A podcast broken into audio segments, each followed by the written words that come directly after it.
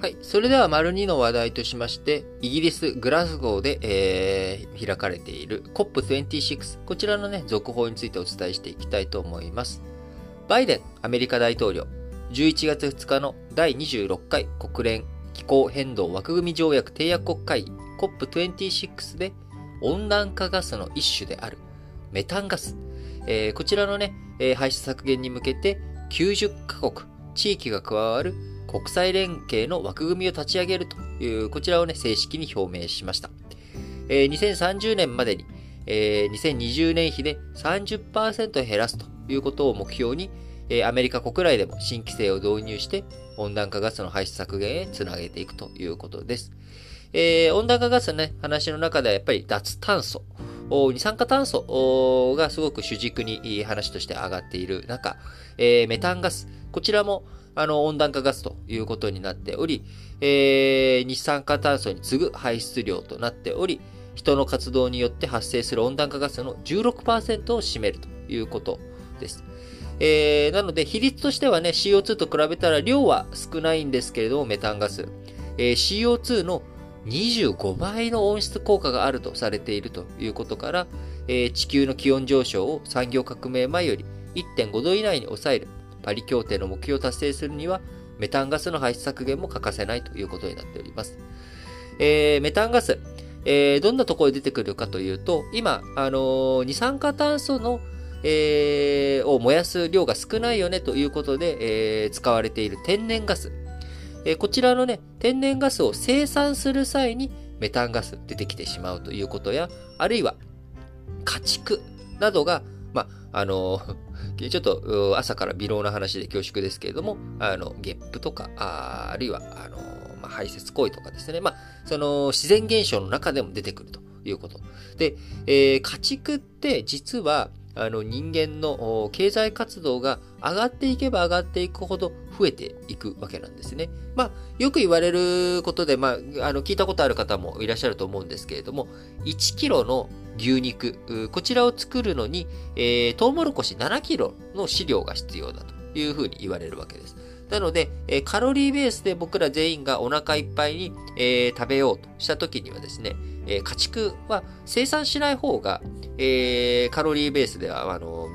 いいわけです。えー、だから牛肉食べるのやめて、えー、トウモロコシ食べましょうとしたら、1キロ牛肉食べれるのが7倍に、食べる量が増えることになるし、まあ、カロリー的にも、まあ、栄養素とかはね、そういうのはちょっと置いといた方がいい、置いといて、えー、いいわけなんですけれども、あのー、みんなが豊かになっていくと、いや、いつまでもトウモロコシ食ってらんねえよと、牛肉食わせろと。いうことになっていくわけですね。えー、そうしていくと、まあ、家畜、まあ、あの牛に限らず、鶏や、えー、豚、あ豚さん、えー、羊さん、えー、そして牛さんと、いろんな家畜が増えていくということになります。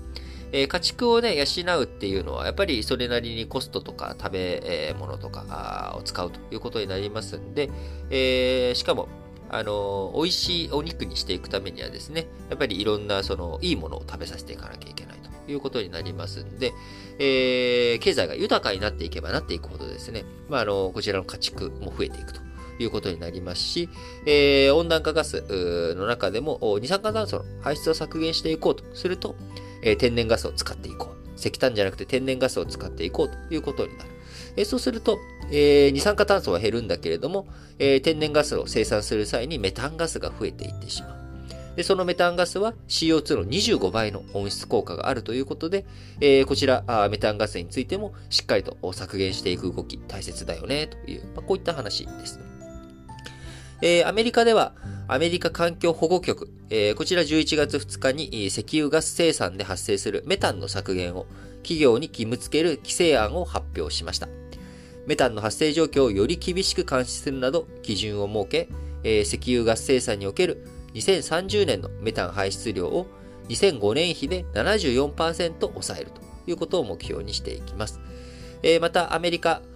世界経済フォーラムと共同でクリーンエネルギーの需要を開拓する官民連携の取り組みも発足させていくということで、アメリカ、アップルなど世界の25社がまず参加していき、大企業が環境負荷の小さい製品の調達を増やすことで、航空機燃料や鉄鋼などの脱炭素を促していくという方針です。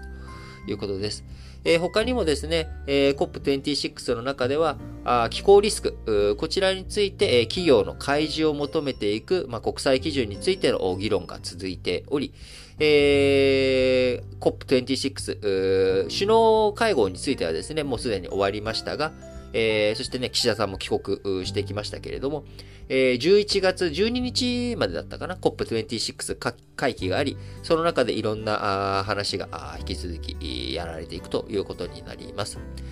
えー、そして、えー、COP26、今回やはりですね、えー、中国、ロシアの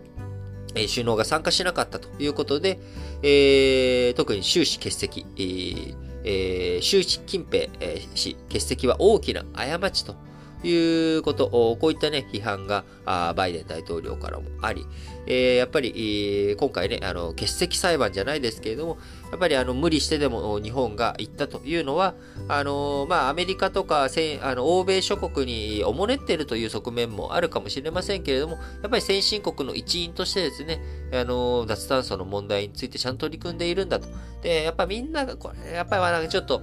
あのあれですけど、まあ、事情があってね、それぞれみんな行けなかったりとか、行ったりとかっていうのはあるわけなんですが、まあ、やっぱ来ないと、あいつ来てないよねっていう、なんかそういう、このなんでしょうね、なんかあの、お前は、なんかあの本当になんかサークルなのかと。まあでも、国際社会っていうのはやっぱある種のサークル、仲良しクラブ的な側面もあるわけですから、まあ今回やっぱり日本がしっかりと COP26 の首脳会合、えー、こちらに対面で、えー、岸田首相が参加したということはですね、やっぱり非常にあの、8時間、現地滞在8時間程度の強行日程でしたけれども、え、非常にいい意味のある行為だったなということをですね、え、強調しておきたいなと思います。はい。